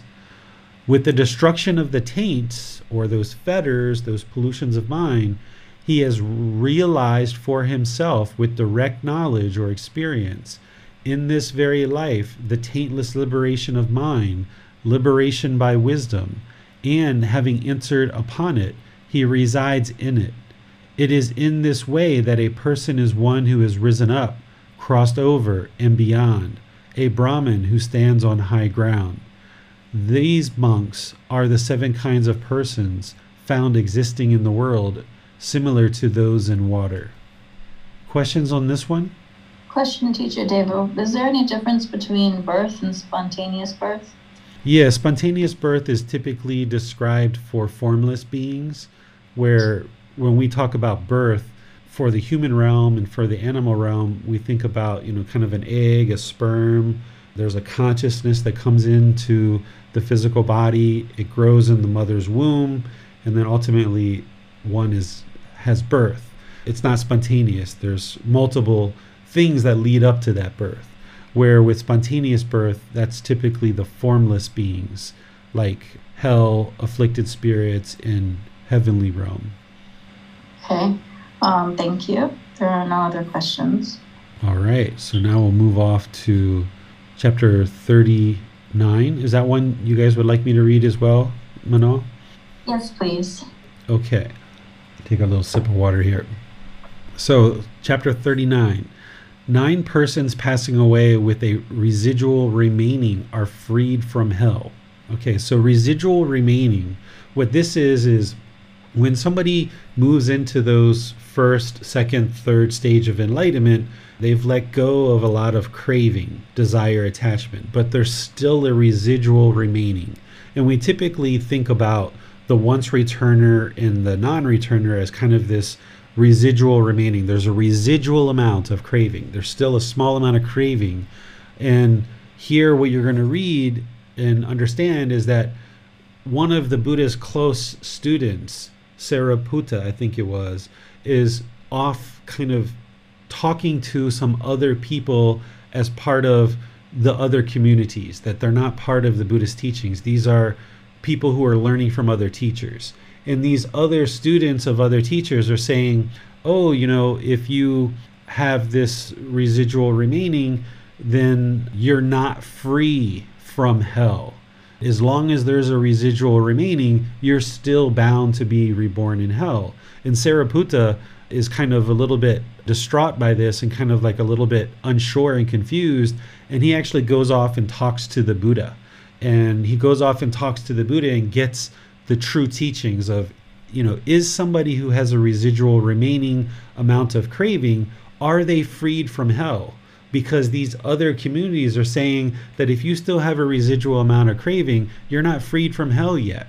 So now after sariputta hears this from these other communities and goes and talks to the buddha the buddha gives him examples of people who still have a residual amount of craving a small amount of craving but yet they are free from hell. So he kind of sets him straight on what the true teachings are. So here, the first part is just kind of explaining the scene and kind of helping you understand what's happening. On one occasion, the perfectly enlightened one was dwelling at this location, Saravata, at Jeta's Grove, which this is the location where the Buddhas did a lot of teaching in this area.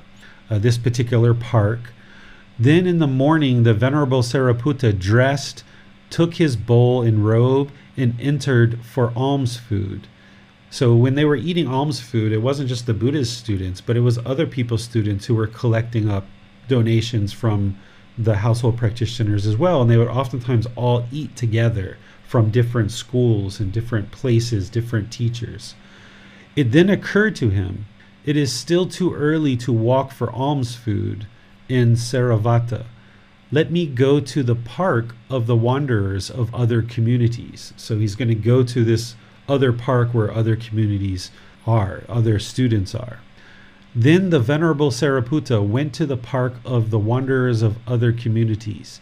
Here he exchanged greetings with those wanderers, and when they had concluded their greetings and cordial talk, sat down to one side. Now, on that occasion, those wanderers had assembled and were sitting together when this conversation arose among them. Friends, anyone who passes away with a residual remaining is not freed from hell, the animal realm, or the realm of afflicted spirits. He is not free from the plane of misery, the bad destination, the lower world. Then the Venerable Sariputta, who is Buddha's student, neither excited in nor rejected the statement of those wanderers, but rose from his seat and left, thinking, I shall find out what the perfectly enlightened one has to say about this statement. Then, when the Venerable Sariputta had walked for alms food in Saravati, after his meal, on returning from his alms round, he approached the perfectly enlightened one, paid homage or respect to him, and sat to one side. Here he reports verbatim the entire course of events and ends. I rose from my seat and left, thinking, I shall find out what the perfectly enlightened one has to say about this statement. So Sariputta explains to the Buddha what he experienced. And now this is the Buddha speaking. Who, Sariputta, are those unwise and unskillful wanderers of other communities, and who are those that know one with residual remaining as one with residual remaining, and one without residual remaining as one without residual remaining? So the Buddha is like, who is able to determine for themselves? who has a residual remaining and who doesn't have a residual remaining.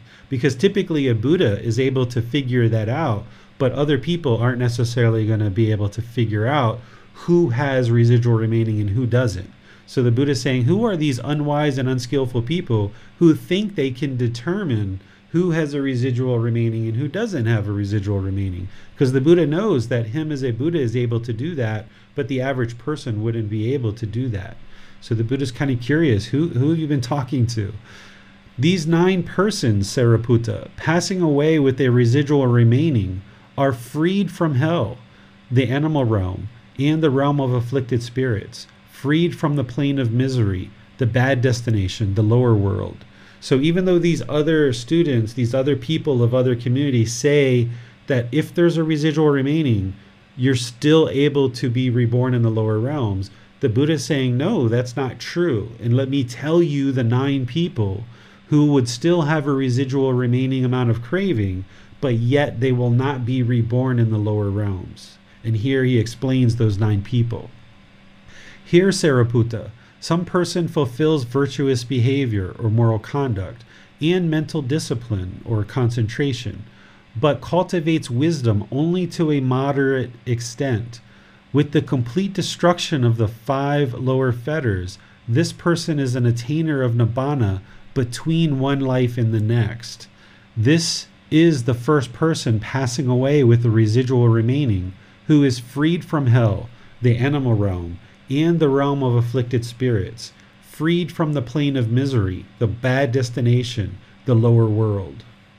Again, Here's a second one. Again, some person fulfills virtuous behavior, moral conduct, concentration, mental discipline, but cultivates wisdom only to a moderate extent. With the complete destruction of the five lower fetters, this person an attainer of nibbana upon landing. This is the second person with all of those same things that I said. Three, again, some person fulfills virtuous behavior, concentration cultivates wisdom to a moderate extent. With the complete destruction of the five lower fetters, this person is an attainer of nibbana without extra effort. And this is the third type of person. So he's describing a non returner, essentially, and that this person is going to attain enlightenment in their next life or before they even get there. And he's saying this person still has a residual amount of craving in that third stage of enlightenment as a non returner, but yet they were not reborn in the lower realms. The fourth one, again, some person fulfills virtuous behavior, concentration, but cultivates wisdom only to a modest extent. With the complete destruction of the five lower fetters, that's still the non returner, third stage of enlightenment. This person is an attainer of nibbana with extra effort, right? So, this is another person who's freed of the lower realms. Again, this person, virtuous behavior, concentration, cultivates wisdom to a modest extent, destruction of the five lower fetters, so that's someone in the third stage of enlightenment. This person is one bound upstream, headed towards the heavenly realm. So here, this person is also freed from the lower realms. Again, some person fulfills virtuous behavior, cultivates concentration, wisdom to a modest extent, with the complete destruction of the three fetters, and with the diminishing of craving, anger, and ignorance, this person is a once returner who, after coming back to this world only one more time, makes an end of discontentedness. So, this is the sixth person who's freed from the lower realms. Seven, again, some person cultivates virtuous moral conduct, concentration, wisdom to a modest extent. They've destroyed the three fetters. They're a one seed attainer. This is a, a stream enterer. And the Buddha saying this person also is freed from the lower realms. And then the eighth one, same things, but this is a family to family attainer. After roaming and wandering among wholesome families for two or three times, makes an end to discontentedness. This is the eighth person. And then the ninth person, same thing. It's a stream enterer who has seven times at most, and then they make an end to discontentedness. Who, Sariputta, are those unwise and unskillful wanderers of other communities, and who are those that know one with a residual remaining as one with a residual remaining, and one without residual remaining as one without residual remaining? These nine persons, passing away with a residual remaining, are freed from hell, the animal realm, the realm of afflicted spirits, freed from the plane of misery, the bad destination, the lower world. Sariputta, I have not been disposed to give this teaching exposition to the male and female ordained practitioners, the male household practitioners, and the female household practitioners. For what reason? I was concerned that on hearing this teaching exposition, they might take to the ways of complacency. However, I have spoken this teaching exposition for the purpose of answering your question.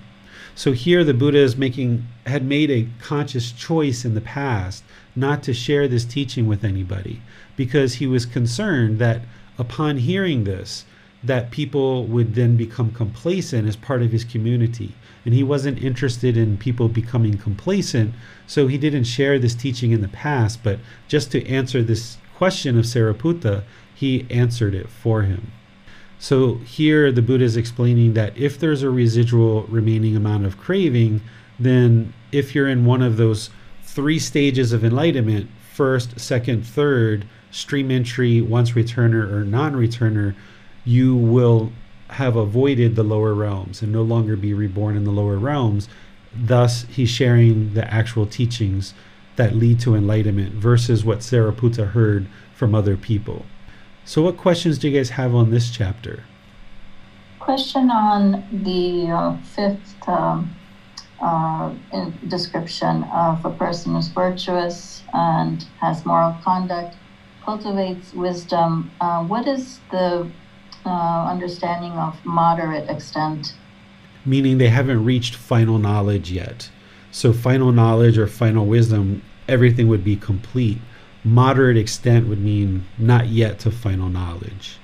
Is there a way to like better define the word moderate, or what does that translate to in terms of the wisdom?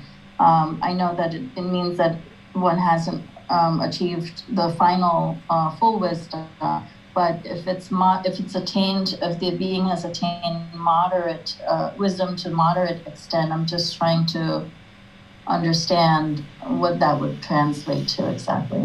Yeah, notice he uses that same term in each one of these. So they've cultivated enough wisdom to get to this third stage of enlightenment in this particular case, but not yet final knowledge. So in each one of these cases, he explains moderate extent, wisdom to a moderate extent. So if you're in the first stage of enlightenment, you've acquired and cultivated wisdom to a moderate extent, enough to get to the first stage of enlightenment, but not to the second or the third. And then if you've attained the second stage, you've cultivated wisdom to a moderate extent, enough to get to the second stage of enlightenment, but not enough to get to the third or the fourth, and then continuing on like that. So it's not going to be any more detailed than what we're sharing here that it's enough to get to the first, second, or third stage of enlightenment. And then in each individual stage of enlightenment, like this book here, he's explaining what is that wisdom that it takes to get to the first stage. Okay, understood. And also in the eighth description, um, person who has wisdom um, moderate to the moderate extent, but a person who is uh, born into family and wanders family to family, uh, would you please expand on that? Yeah, so the Buddha has these three different types of stream enterers. The first, you know, if this was your very first life of making your way up to stream entry and boom, you've made it to stream entry and you died at that point, then this person is a seven times at most attainer. So they will not be reborn any more than seven times. They are a stream enterer, but yet they're going to experience a maximum of seven more births. So now they've died in that stage of enlightenment. But now they're reborn and they make their way back to stream entry again. Now, making their way back to stream entry, there's this stage that is called this family to family attainer.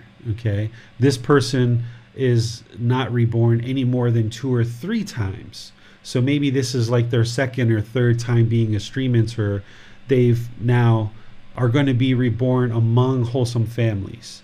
So they're going to have certain ease of acquiring the necessities to sustain their life that someone else who's born into a, family that isn't so wholesome wouldn't be able to focus and develop their practice as much because maybe they're having a tougher time getting the necessities to sustain their life. So, someone who is reborn into a wholesome family would find it a bit more easy because they don't have to worry and work so hard to get the necessities to sustain their life. And the Buddha says someone who gets to this point will only be reborn in these families two or three more times. And then there's this one seed attainer for the stream enterer who is only going to be reborn once more as a human being. So after being reborn among families multiple times, if someone didn't progress past stream entry, they just kept coming back and being a stream enterer over and over again, then they might eventually get to this point where they're a stream enterer, but they're this one seed attainer where they will come back as a human being again one more time before making an end to discontentedness. So these are the three types of stream enterers that the Buddha describes, but that's where I say that you don't have to necessarily know the distinction between those. It's it's kind of interesting information, but if you're a stream enterer in this life, the only way that you would know whether you're a one seed attainer or a family to family attainer is if you had observed your previous lives and known that you were a stream enterer in a previous life. If you had that observation and you knew that about your previous lives, then you would be able to figure out if you're a one seed attainer or a family to family attainer. But if you didn't have that insight, then you wouldn't be able to determine that. And it doesn't really matter because the ultimate goal is to not get to just stream entry, but to get beyond that where you actually attain enlightenment in this life. Okay. Um, there are other questions, but um, I'll um, continue to investigate on my own and circle back to you at a future time. Thank you. Okay. We'll go on to the next chapter now. All right. The stream enter knowing and seeing in these ways. Good monks, so you say thus, and I also say thus. When this does not exist, that does not come to be. With the elimination of this, that is eliminated. That is, with the elimination of ignorance comes elimination of volitional formations, choices, decisions. And with the elimination of volitional formations, elimination of consciousness. And with the elimination of consciousness, elimination of mentality, materiality. And with the elimination of name and form, elimination of the sixfold sense space. And with the elimination of the sixfold sense space, elimination of contact.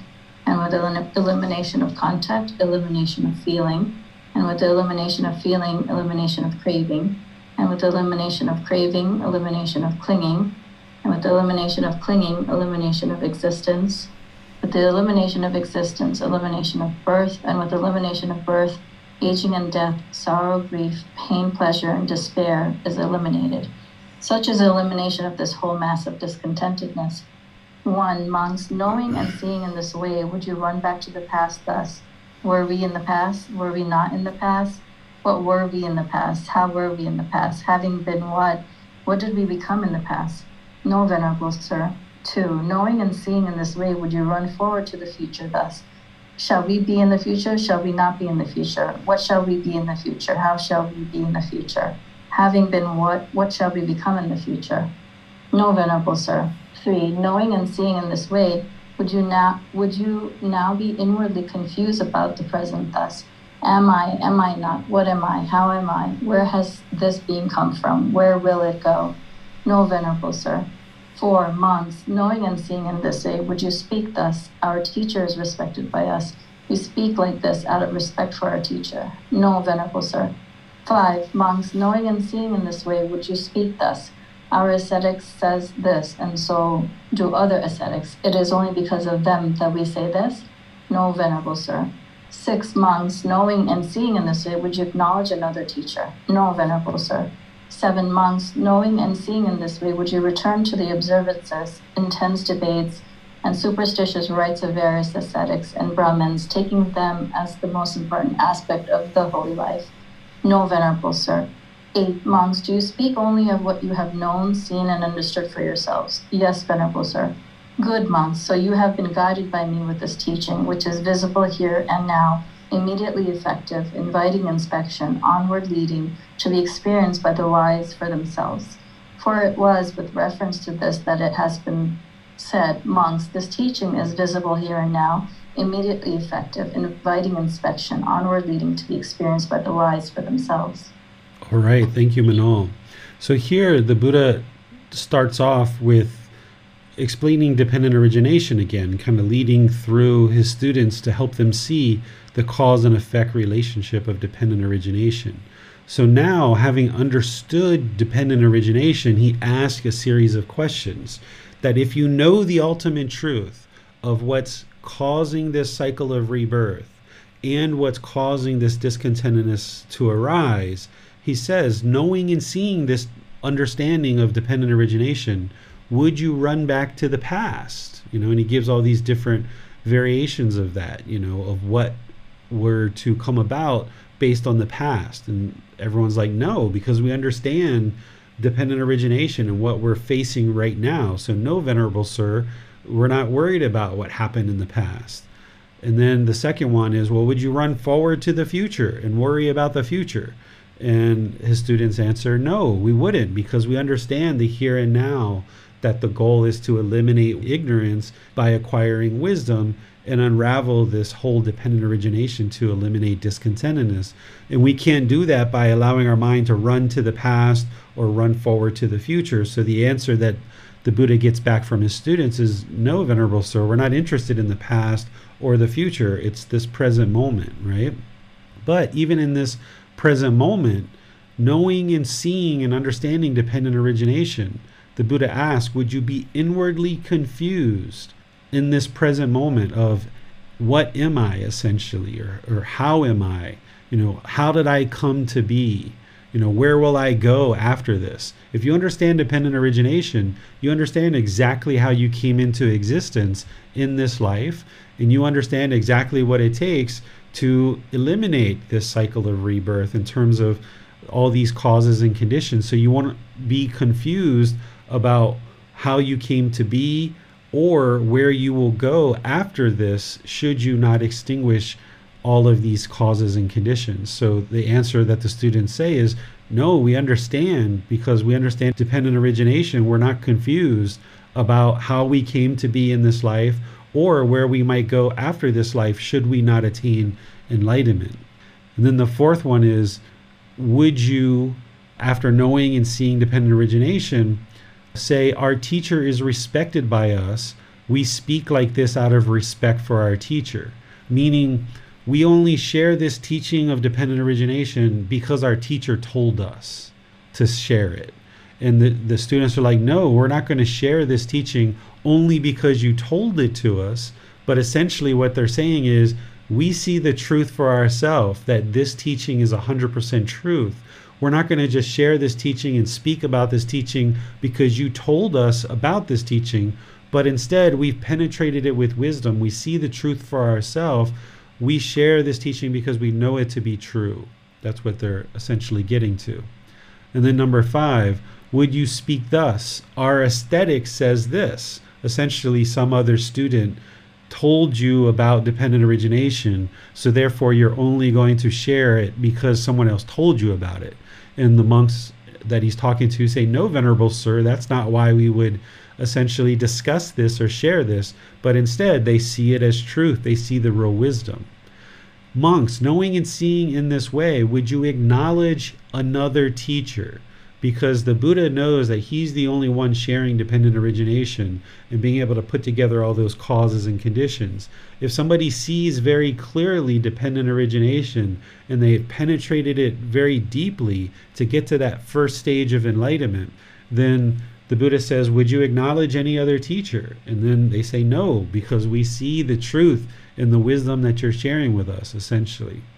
Then he says, Knowing and seeing this way about dependent origination, would you return to observances, those intense debates and superstitious rites of various ascetics and Brahman, considering those to be the most important aspects of this holy life? And of course, they say no, because we understand what's keeping the mind in the unenlightened state is this ignorance, this unknowing of true reality.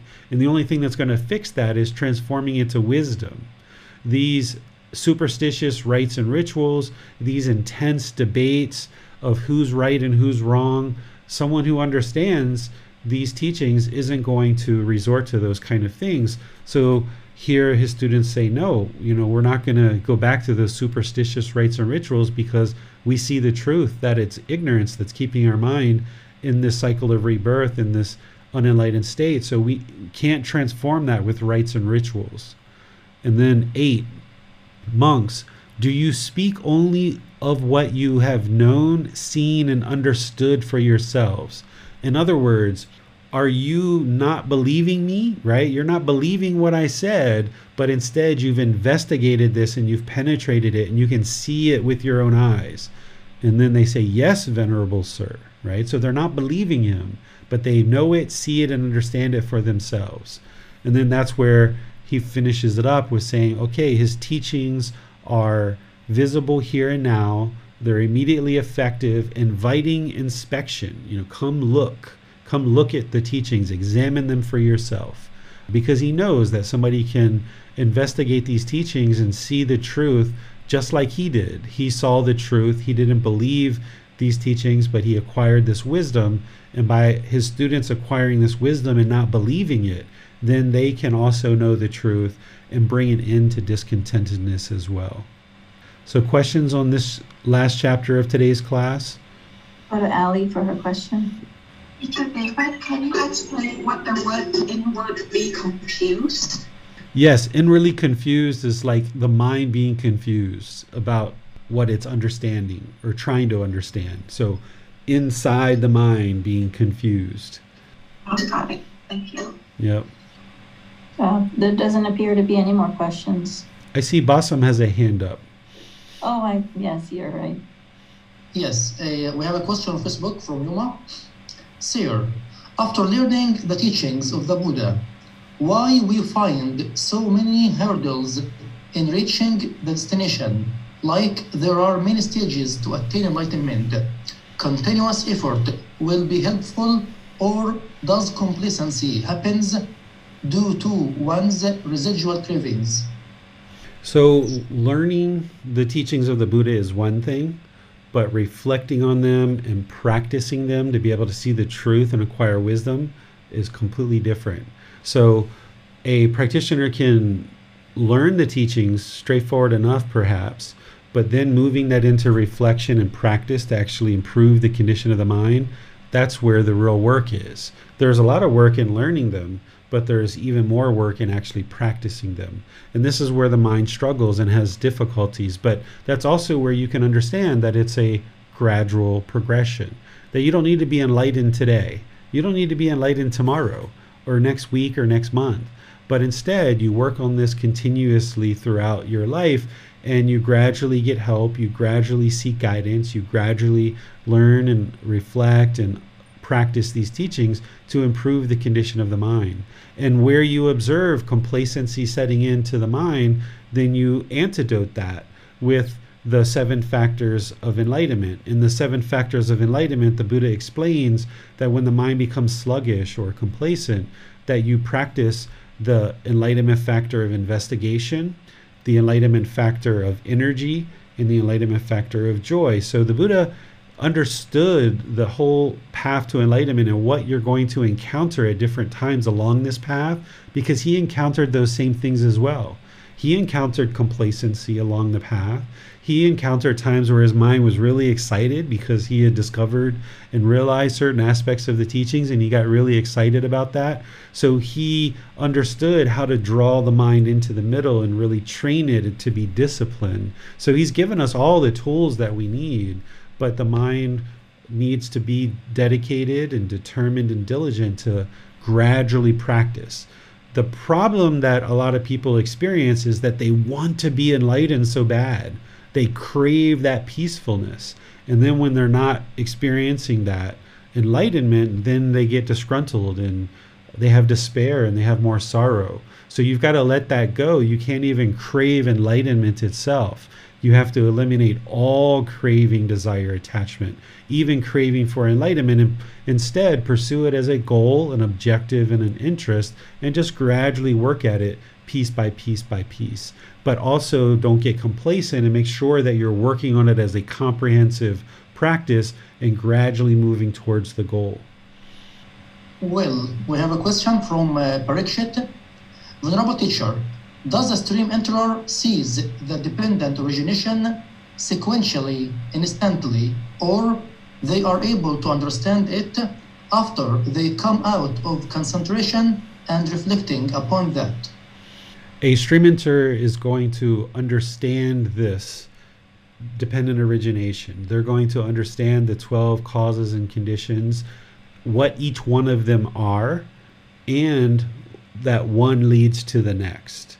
So if you look at chapter 14 of this book, same volume 5, I explain it step by step. And the Buddha does too. The Buddha explains it in his words, which are much more detailed than what I share. But in chapter 14, I have the Buddha's words, and then I explain it afterwards, adding some more understanding to help you further understand it. So you will need to understand this in order to get to stream entry, because as I shared in the analogy, is the Buddha is setting you up with all the tools to get to base camp of Mount Everest so that you can plot your steps to the summit of Mount Everest. And if you don't have all the tools and all the equipment that you need to get to the summit, you're not going to get to the summit. And one of the tools that you need in order to get to that first stage of enlightenment and thus make your journey the rest of the way to enlightenment is you need to understand dependent origination, all the 12 individual steps and how one leads to the next. And in chapter 14 of volume 5, you'll see that. Thanks, teacher. No more questions. All right. Anything else from you, Manal? That would be all, teacher David. All right. So, in our next class, we're going to be finishing up this book, volume 5, The First Stage of Enlightenment, Stream Entry. Uh, what we're going to do is go from chapters 41 all the way to the end, which is chapter 53. So it's about 12 chapters that we'll cover this week, uh, maybe 12 or, or 13, uh, something like that. So be sure to read those before class, maybe before and after class. That way, when you come to class, you're more informed. But if for some reason you weren't able to get to it, you didn't prioritize it in your life, then still come to class because we'll have a good interactive discussion together but if you read before and or after it will really help you to progress on this path tomorrow in the group learning program we're going to be in volume 1 chapter 16 which is dissolving the ego the ego serves no purpose here i'm going to dive really deeply into personal existence view and how to realize non self, which is really important for the first stage of enlightenment. And we're going to talk about eliminating the fetter of conceit, which is one of the higher fetters in order to get to enlightenment. So, in that talk tomorrow, I'm going to be discussing two specific fetters. The first one, personal existence view, and the eighth one, which is conceit. And both of those need to be eliminated to get to enlightenment, but specifically for the first stage of enlightenment, we need to eliminate personal existence view. So we'll be discussing that in our class tomorrow. And then on Wednesday, we'll be doing our meditation, which is loving kindness meditation this week. So I'll see you either next Saturday for the remaining part of this book, or perhaps Sunday and Wednesday for our group learning program as well. Maybe I'll see you all of those days. So in the meantime, have a lovely rest of your day. We'll see you in a future class. Sawadee. Thank you for listening to this podcast. To provide support for this podcast, visit patreon.com forward slash support Buddha. To access more teachings, visit buddhadailywisdom.com. There, you will discover a full range of courses, retreats, and online resources to assist you on the path to enlightenment. Remember to establish a daily, consistent meditation practice, along with learning and practicing these teachings. A well developed meditation practice is the foundation in which to train the mind to attain enlightenment.